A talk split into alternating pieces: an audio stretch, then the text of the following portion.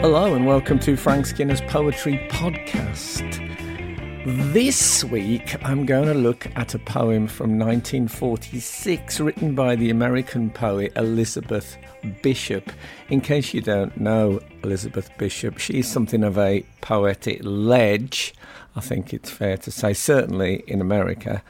And she was not massively prolific. I hold in my hands her complete poems, and it's less than 300 pages. Her big thing was polish and getting the thing precise and correct and working a poem until it was exactly where she wanted it. I think you could define her approach as meticulous. So the poem I've chosen is called The Man Moth why have you chosen this one from her sub 300 page complete poems, you ask me? Well, I was lured in by an asterisk. I love an asterisk. They float around the pages of books like those dandelion seed things that fill the summer skies. And this particular one had attached to the title of this poem. Now, you don't get that many asterisks in poetry, and on a title is uh, is a, a lovely event. So, why did she asterisk the title "The Man Moth"?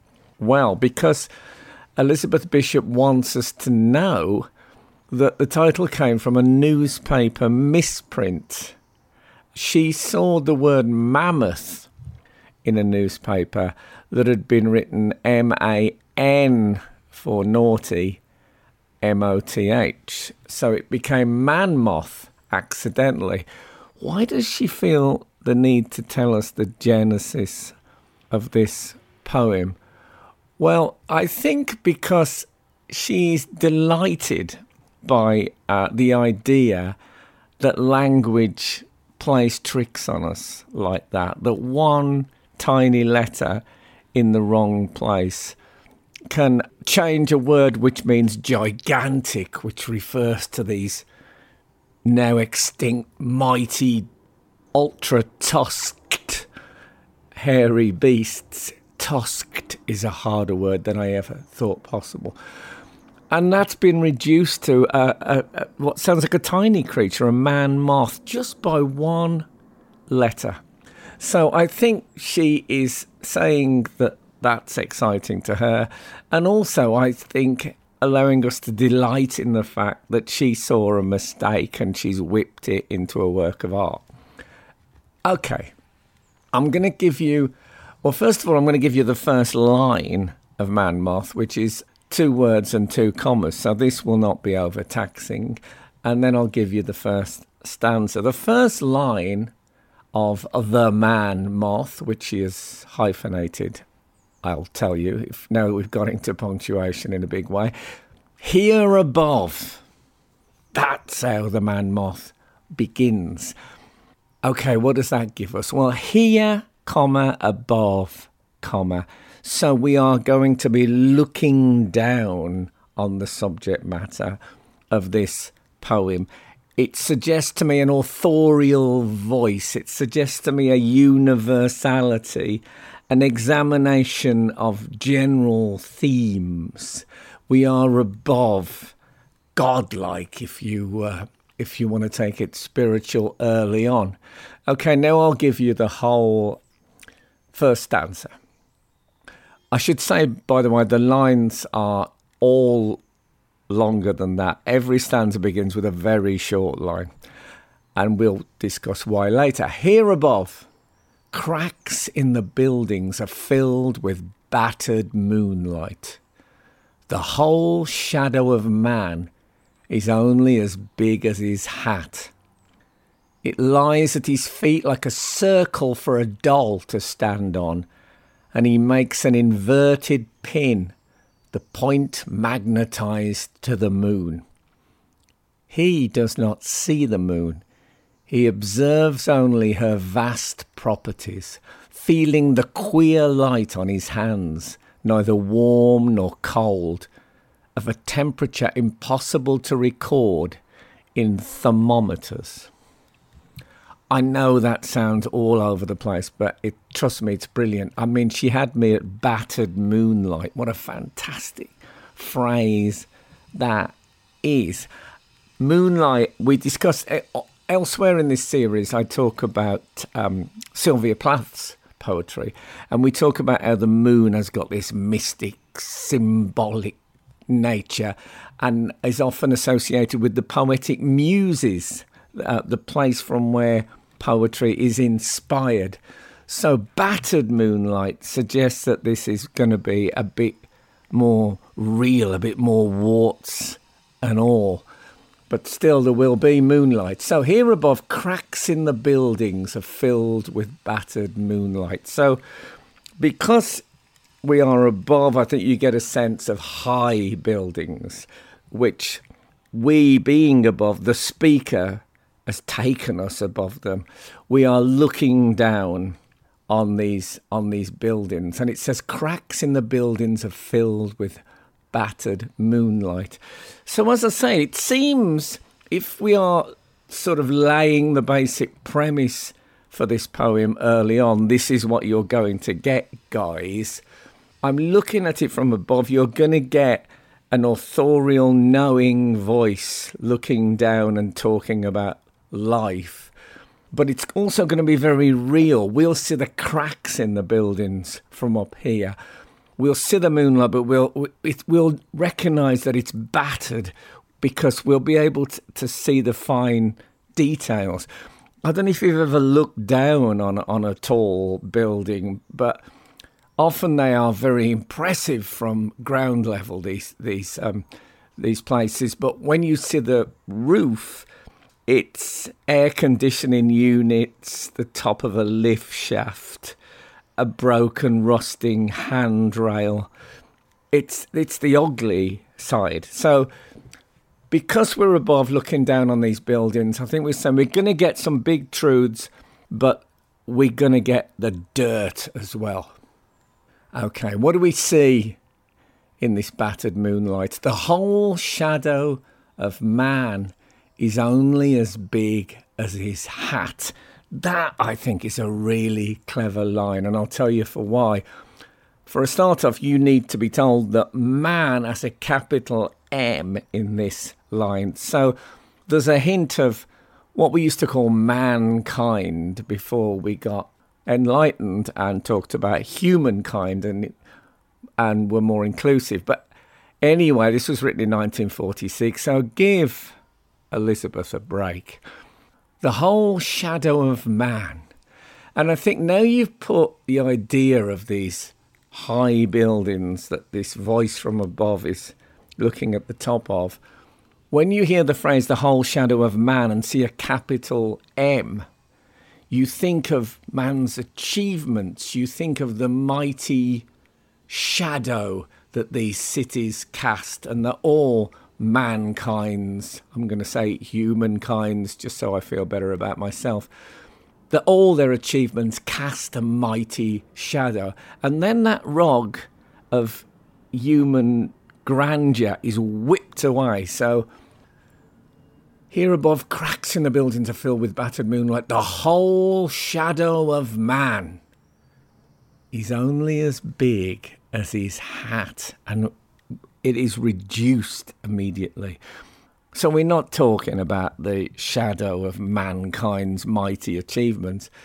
We're now talking about a man, and because we're looking from above in the moonlight, and he seems to be wearing some sort of circular hat. I'm thinking bowler, but I could be wrong.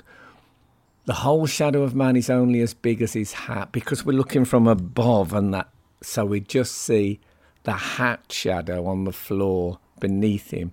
It lies at his feet like a circle for a doll to stand on. So you know they have these circular bases that um, that dolls, tiny figures, toy soldiers, whatever, stand on. So it looks like he's on one of those, and again, sl- slightly reducing the idea of man again to make him doll-like as well as having a shadow only as big as his hat. He makes an inverted pin the point magnetized to the moon. So he looks, because of this circular shadow at his feet, he looks like an upside down pin. Again, making he's getting even smaller now. This idea of man. We had a, an idea of the whole shadow of man, I think, as this shadow of the city, and now it's a shadow of his hat, and now he's become a doll, and then he's become a pin smaller and smaller. And it's almost like the speaker is tightening the focus now. We're going to look in closer and closer on this. He makes an inverted pin, the point magnetized to the moon. So, in other words, he's upright. But the moon, whenever it appears in poetry, as always, it always comes with some baggage. And if we take the idea of the moon as somehow associated with poetry, associated with the muse, there seems to be some part of this tiny, doll like, pin like man who is drawn upwards. He does not see the moon. Even then, we're on undercut again. I was just thinking that he was going to be some poetic figure who's magnetized to the moon, who was drawn to a poetic view of life. But no, he does not see the moon. He observes only her vast properties. So there seems to be something about man that is drawn to the moon, the point magnetized to the moon. He does not see the moon. So that instinct in him to be drawn to the moon seems to have got lost somehow in this urban scape. Can you just use scape like that as a word? I think you can. It's um, you know you get seascapes and landscapes. I'm just going to go general scape. It's about time that scape got some solo work. He does not see the moon; he observes only her vast properties. Now, the properties of the moon are obviously the things that the powers of the moon, the, the, the, the nature of the moon, that use of properties. But I think because we've been teased into this vague idea of a cityscape, because we're above looking at buildings, I think vast properties also suggest that maybe he has a material view of things based on man the builder, man the constructor, man the maker of cities. And that is oppressing his man the magnetized to the moon artistic, poetic inclination. Whoa, I'm enjoying this already. Those of you who are still listening, I love you. He does not see the moon, he observes only a vast property. So, what vast properties are we talking about in specifics? Feeling the queer light on his hands. Queer, of course, in the old fashioned sense here of strange, unusual. So, he feels the queer light on his hands, neither warm nor cold, of a temperature impossible to record in thermometers. And it's never really occurred to me before that moonlight is neither hot nor cold the way sunlight is. It's always tempting to, you know, the great job share of all time is the sun and the moon, and it's tempted to compare their vast properties. He looks at this strange greying light on his hands, this man with a capital M, and uh, it's neither warm nor cold. And I think here, that last line of a temperature impossible to record in thermometers suggests that there's something unsettling for man with a capital M here. Is that he likes things that can be scientifically analysed, things that can be gauged, things that have numbers attached. But there's something about the moon and the moon's light which is queer, it's not warm or cold, and you can't measure it with a thermometer. Uh, this, it feels to me like because he's calling it queer light on his hands, strange and sort of different, and because he's not actually looking at the moon, it seems we've already got an early conflict here of a man who's magnetized towards the moon but doesn't look at it, who sees moonlight on his hands but is only concerned that it's odd, that it's weird, and that it seems to be immeasurable in any scientific way. So you've got that contrast between the poetic and the sort of rock solid practical crunching against each other in man. Then comes the second stanza, and the star of the show is introduced the eponymous hero, the man moth. But when the man moth pays his rare, although occasional visits to the surface, the moon looks rather different to him. He emerges from an opening under the edge of one of the sidewalks and nervously begins to scale the faces of the buildings. He thinks the moon is a small hole at the top of the sky, proving the sky quite useless for protection. He trembles, but must investigate as high as he can climb. What's happened now? What's happened? You're asking me. That first short line we had here above on the first stanza now, but when the man moth. So a new character walks on the stage. The man moth both get a capital, capital M, capital M, man moth. Who is Man Moth? What is his relationship to first stanza man? The one with a, a shadow as big as his hat, the one who was magnetized to the moon but couldn't look at it, the one who was estranged from moonlight. Well, let's have a look see.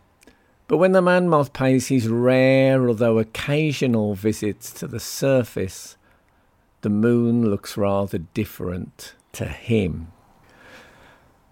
By the way, you might feel the irregularity in these lines as I read them, and that is the case. I think that although the number of lines in each stanza is uh, is the same, so you get that one short line and then seven longer lines, but they're they're not of regular length.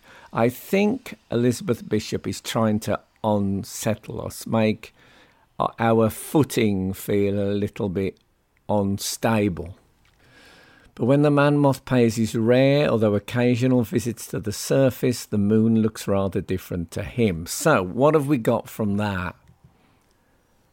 Well, for a start off, I've got a feeling of sort of creepy undergroundness about this.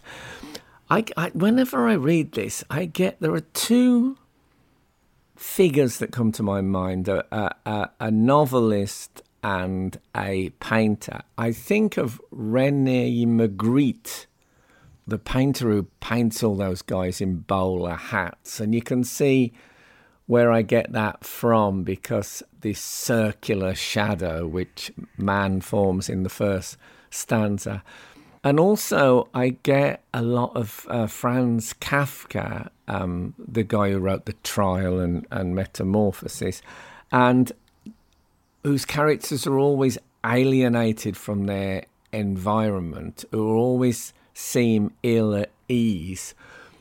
That's what I get um, it's a sort of a strange noir cityscape feel that this poem has, which I love, I've got to tell you. But when the man moth pays his rare, although occasional visits to the surface, so we know the man moth is different from man. We know that he lives underground normally, and the moon looks rather different to him. So we know he's looking at the moon which First Stanza Man does not. First Stanza Man seems a little afraid of that strangeness that the moon emanates. He emerges from an opening onto the edge of one of the sidewalks and nervously begins to scale the faces of the buildings. So again, we get that idea, I think, of the tall buildings, the cityscape.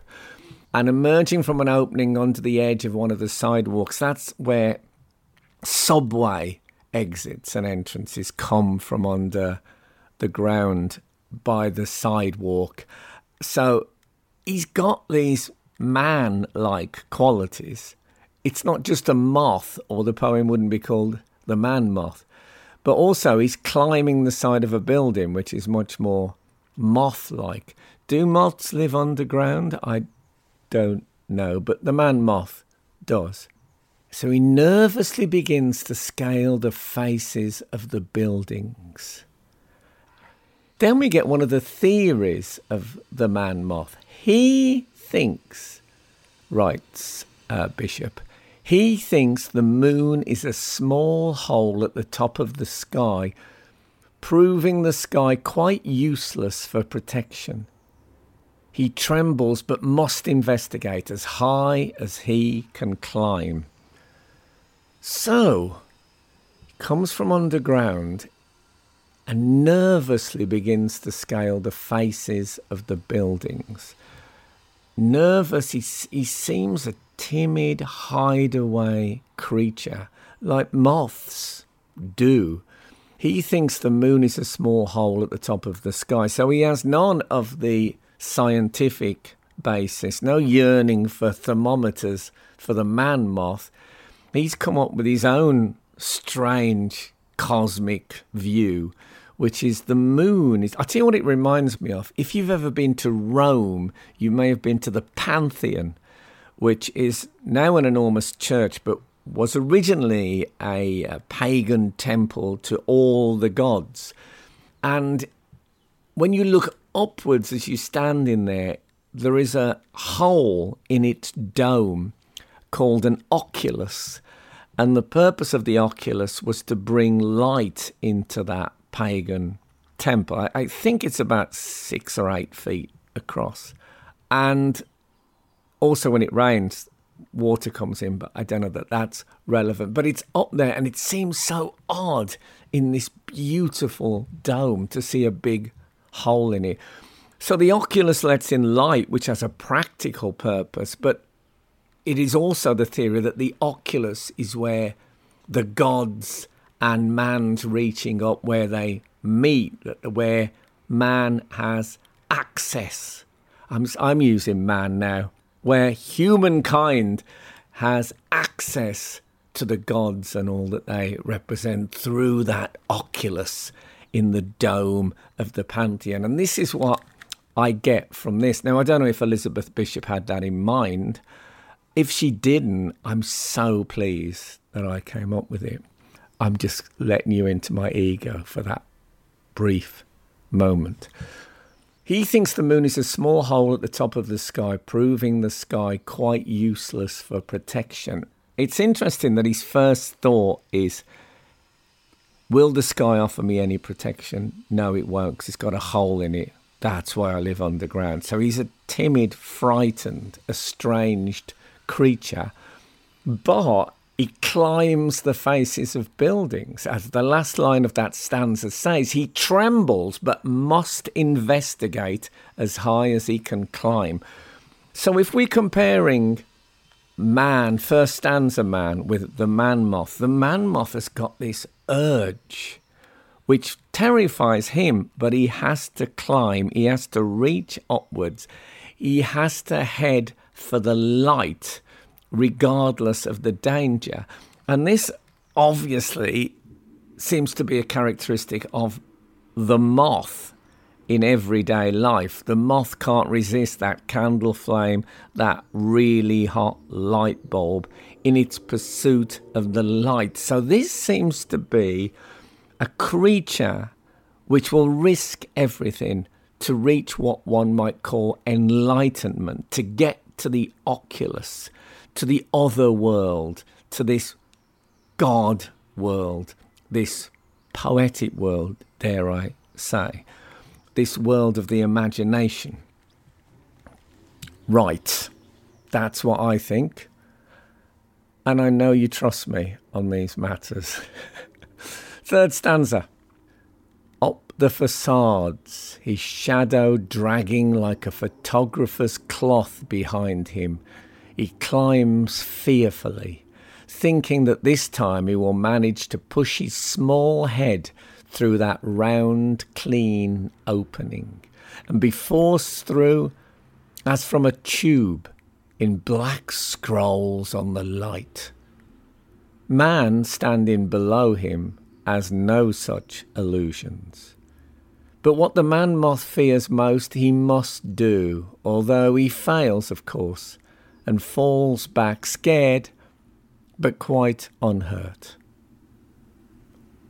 Right, up the facades, climbing the faces of these buildings. And also the use of the word facades, I think, suggests some sort of false front. So these buildings look mighty and powerful and look like monuments to what humankind has achieved. But we know from the speaker's first words that there are cracks in those buildings that are filled with battered moonlight. Up the facades, his shadow dragging like a photographer's cloth behind him.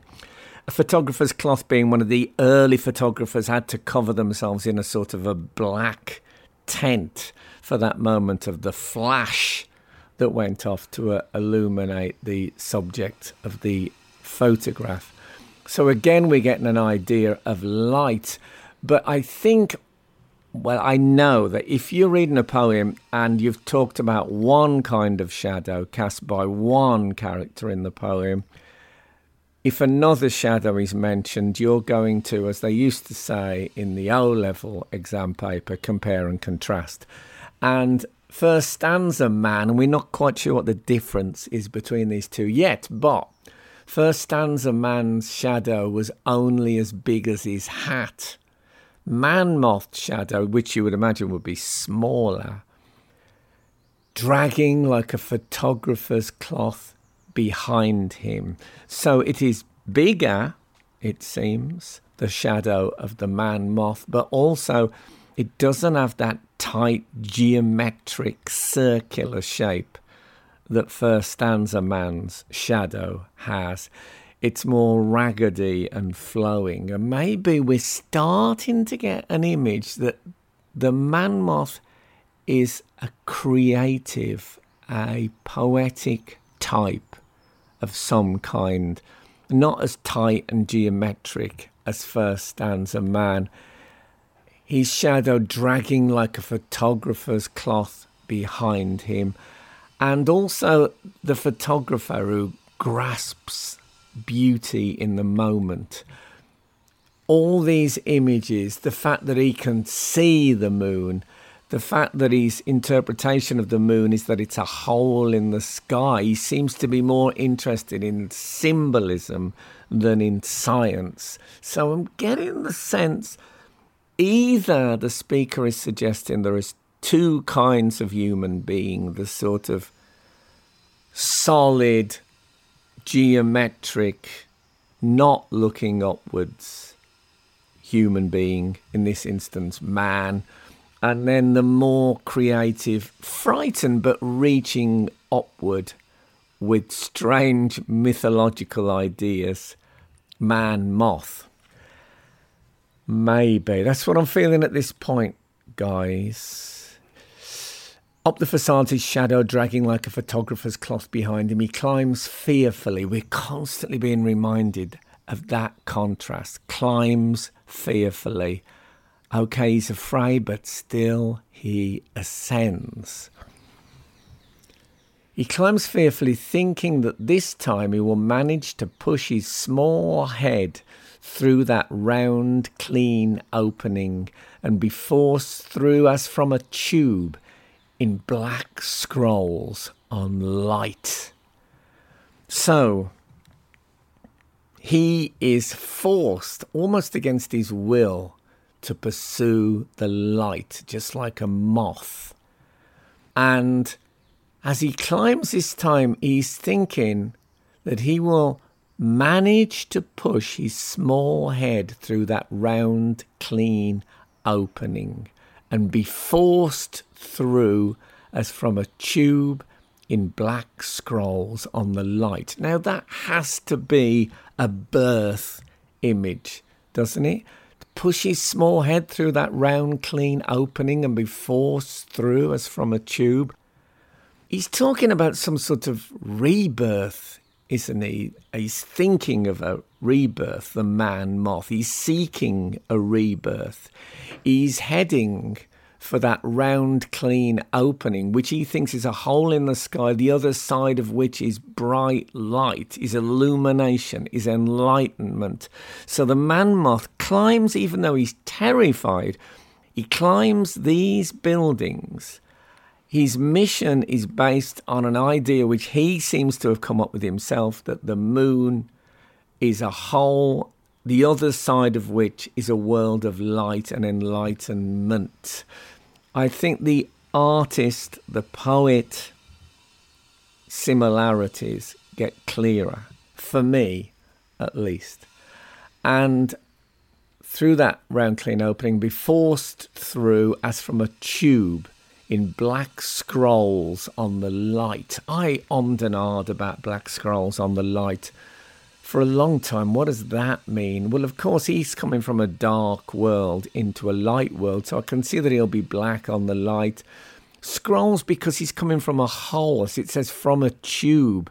So he's he's been confined in there, uh, the way you would roll up a poster before you put it into a cardboard tube. So he comes out like that. Scrolls, I think, also suggest what are scrolls for? Writing on, or ornamentation things that one associates with art or poetry.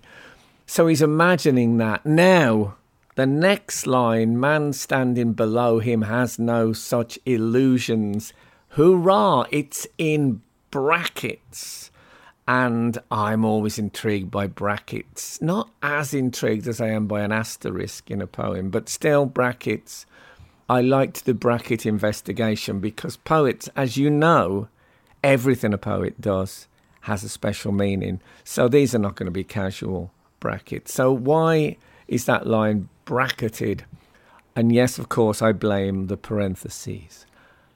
Man standing below him has no such illusions. So, man, capital M, of the first stanza, that guy who stands on his little doll base who looks like an upside down pin, upside down suggesting that some unnatural thing, but still magnetized towards the moon. So those urges of the man are still in first stanza man, but he's denying them. He doesn't look up. He thinks the light of the moon is just a queer thing that is immeasurable and so best left alone.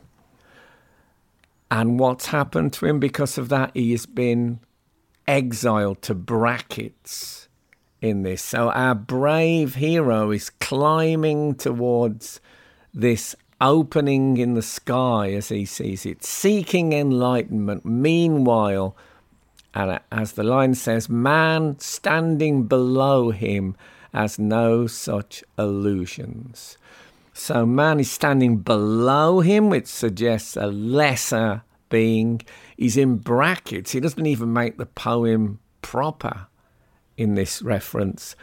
And he has no such illusions, which normally would think, oh, that's a good thing. He doesn't have any illusions. That's where we want to be in life. But now he's been bracketed and put below man moth. We're thinking, oh, maybe it's better to have illusions. Maybe it's better to think that the moon is a hole in the sky. I know there'll be atheists out there thinking, yeah, so maybe this is a justification of believing in God, even if there isn't one. Well, I'm not going there. As I believe in God myself, I don't want to make myself look like I'm some sort of misled fool. I think what's being said is it's better to have dreams, it's better to have mad ideas than to just be too frightened to look upward. Last two lines of the stanza, but what the man moth fears most, he must do. We keep getting that, don't we? That the man moth is not a heroic figure, he's a frightened figure whose inner being draws him upwards towards the light. But what the man moth fears most he must do, although he fails, of course, and falls back scared but quite unhurt. He fails, of course. Well, of course, because he's pursuing a mythological end the hole in the sky which leads to a rebirth into an enlightened world. I'm worried that this is getting more like anti religious belief as I read it. I'm fighting. I'm fighting uh, on my own behalf. But it may be it may be about that. I think what it's certainly about is that some aspect of humanity feels the need to reach upward towards the light and some other aspect of humanity for all its great achievements and mighty cities is too frightened to look up. Next stanza. Then he returns to the pale subways of cement he calls his home. He flits, he flutters, and cannot get aboard the silent trains fast enough to suit him. The doors close swiftly. The man moth always seats himself facing the wrong way, and the train starts at once at its full terrible speed without a shift in gears or a gradation of any sort. He cannot tell the rate at which he travels backwards. So we have this thing that he travels on the subway, so he must be a human being, he must be a man. But it, when we're told that he flits and flutters, then he sounds like a moth again. So both these things, let's say that he is a creature, be it human or otherwise, that is moth like in his pursuit of the light and his fear of the world. So I love that line. Then he returned to the pale subways of cement, he calls his home. I'm going to use that next time I'm on the tube. Also, as you know, I love a bit of alliteration. So the pale subways of cement, he calls his home. He flits, he flutters and cannot get aboard the silent trains fast enough to suit him. So he's done his brave climb, he's failed. He wants to get deep, deep away from the danger. The doors close swiftly. The man moth always seats himself facing the wrong way. Is that because he's too frightened to see where he's going? Well, we know he's a strangely brave, frightened creature, the man moth. What is the wrong way?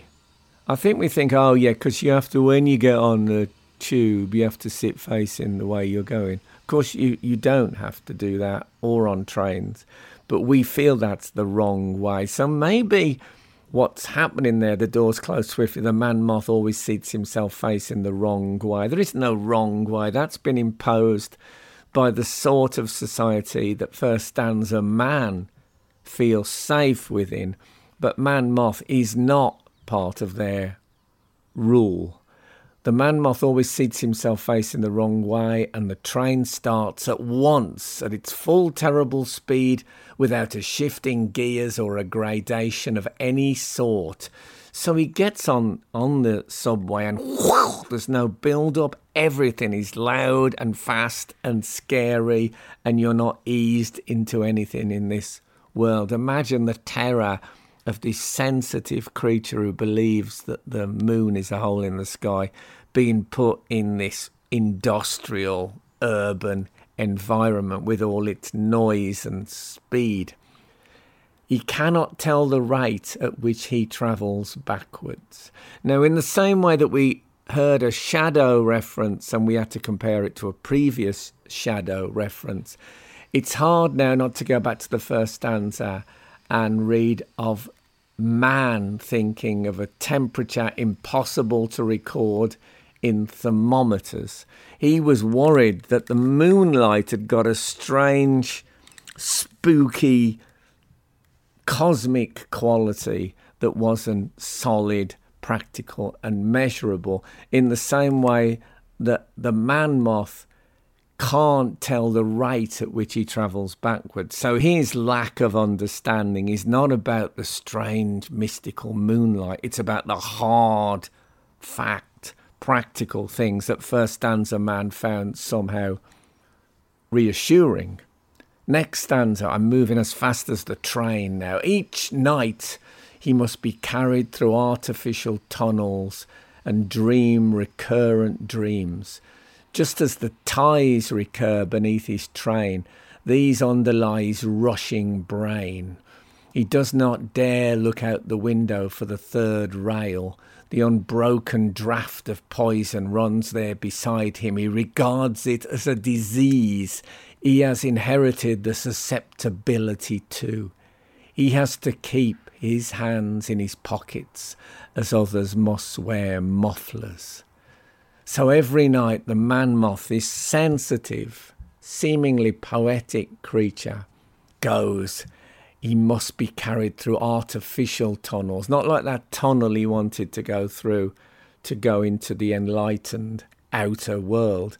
These are artificial tunnels, and he must dream recurrent dreams even his dreams, the repetition of modern urban life. He is a victim of that, this creative creature. Just as the ties recur beneath his train, these underlies rushing brain. Two things. The ties are those wooden things you get in between railway tracks that sort of keep them an equal distance apart. And they rush beneath him and these underlies rushing brain. Of course, they literally underlies rushing brain in that they're underneath him as he travels on the train, but also they represent as they blur his thoughts as he's thrust through this industrial world. And there's a rhyme there. It can't be accidental, can it? There's no rhyme at all in this poem. And then suddenly, just as the ties recur beneath his train, these underlies rushing brain.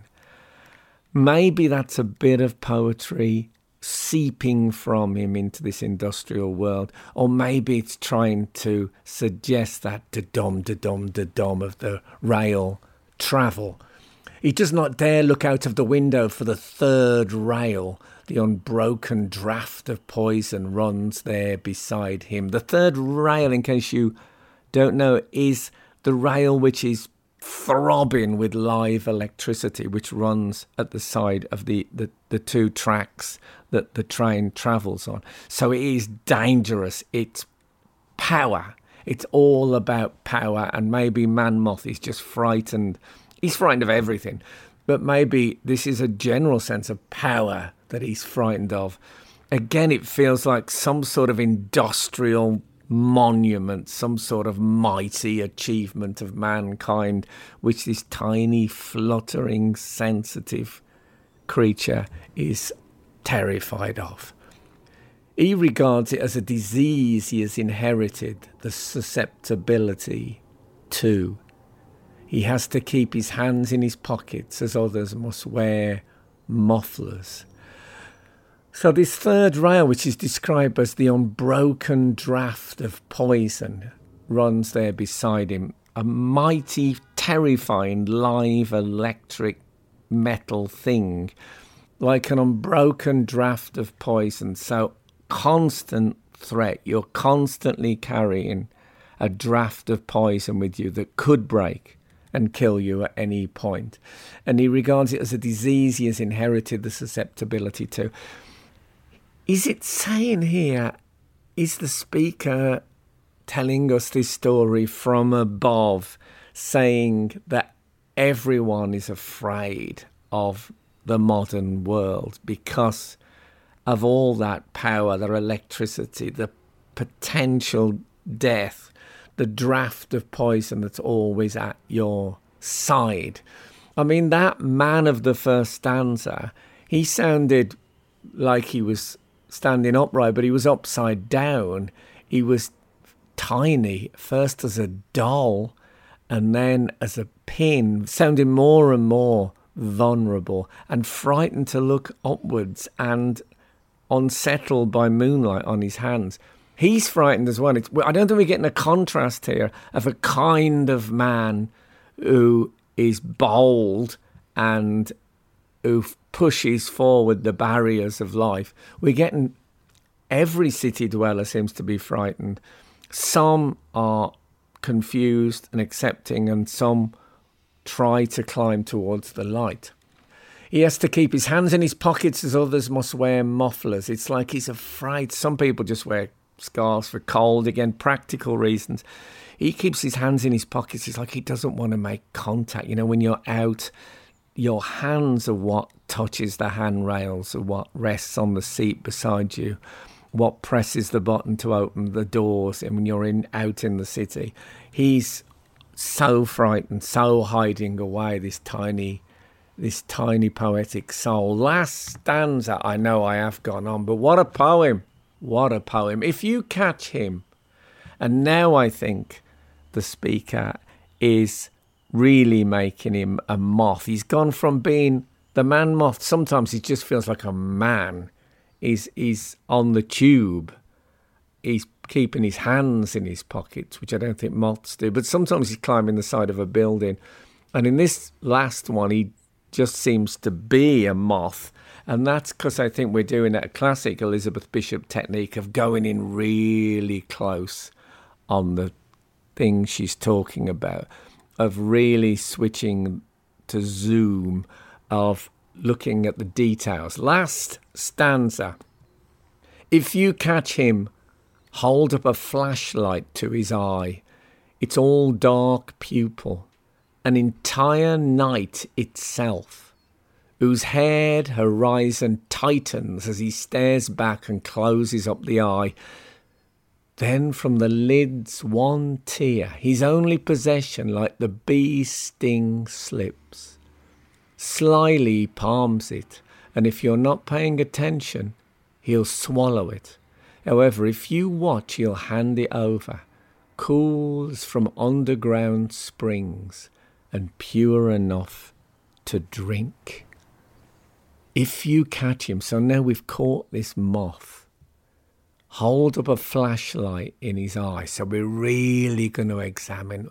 We've had this vague sense of this man moth, this nocturnal climber, this nocturnal poetic reacher upward towards the light. If you catch him, hold up a flashlight to his eye. So now you're really presenting him with the light.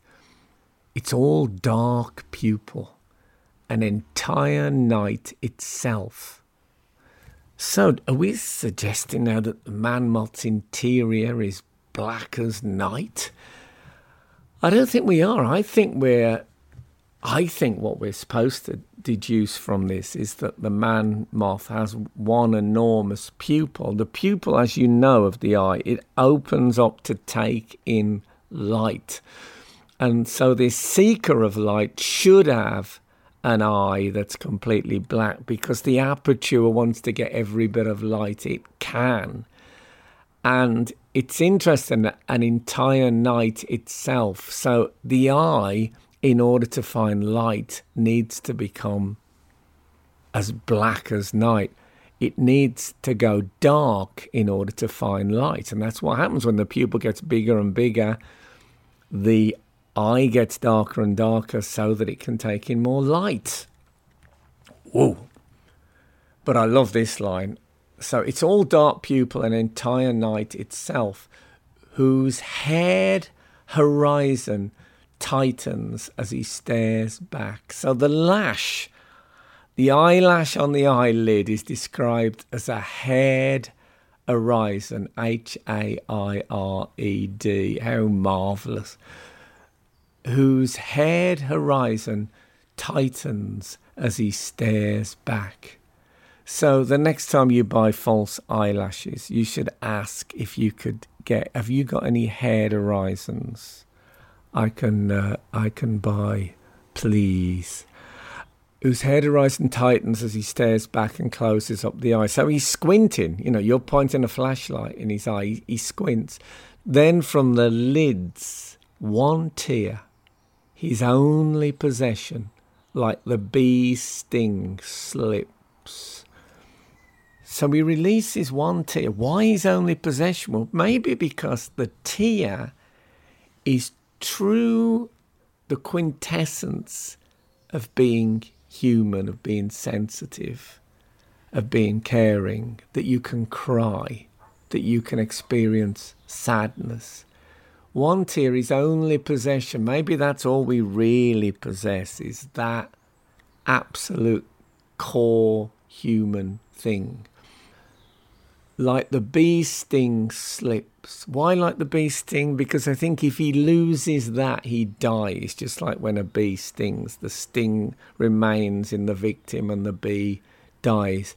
If the man moth, this tiny, in a way, illusioned character, if you can be disillusioned, you can be illusioned, he has this real raw humanity in him, and it's represented by that tear. And if he loses that tear, like a bee losing its sting, he will die. And the contrast, the bee dies from an act of violence, if you like, the man moth from an act of fear, from compassion. Slyly palms it, and if you're not paying attention, he'll swallow it. So, like a magician hiding a card in his hand, he'll try to hold on to this tear, to hold on to that compassion, to hold on to that humanity. He'll swallow it and put it back in.